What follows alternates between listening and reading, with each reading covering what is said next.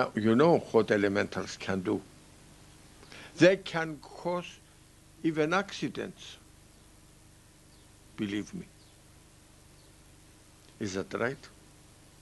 I'm telling you.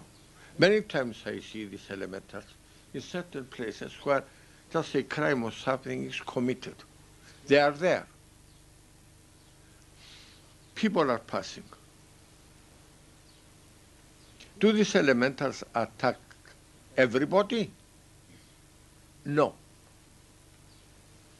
When you are a good fellow, loving, good-hearted, you can pass and there may be hundreds of them. When you are approaching, they are going away and then they come again back to your place. If you have in yourself the same vibrations, hating people maybe, these are elementals of hatred, or quarreling, doing something, they will come and attack. Because evil attacks evil. Then you may have a car accident. So never be afraid of any of these elementals you have a loving heart and a pure mind. But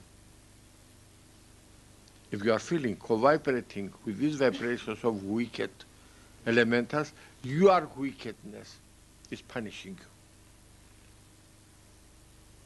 So one, without knowing it, knowing it, is punishing himself.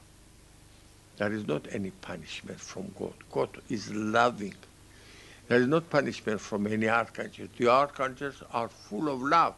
They are working, curing wounds in the body of a criminal and in the body of a saint. Who is punishing? You yourself. So, what is the shield cutting you from evil elementals? Either directed by the others or your own elementals. You have to disenergize them. Pure heart, loving heart. So I'll repeat what Joshua Immanuel said.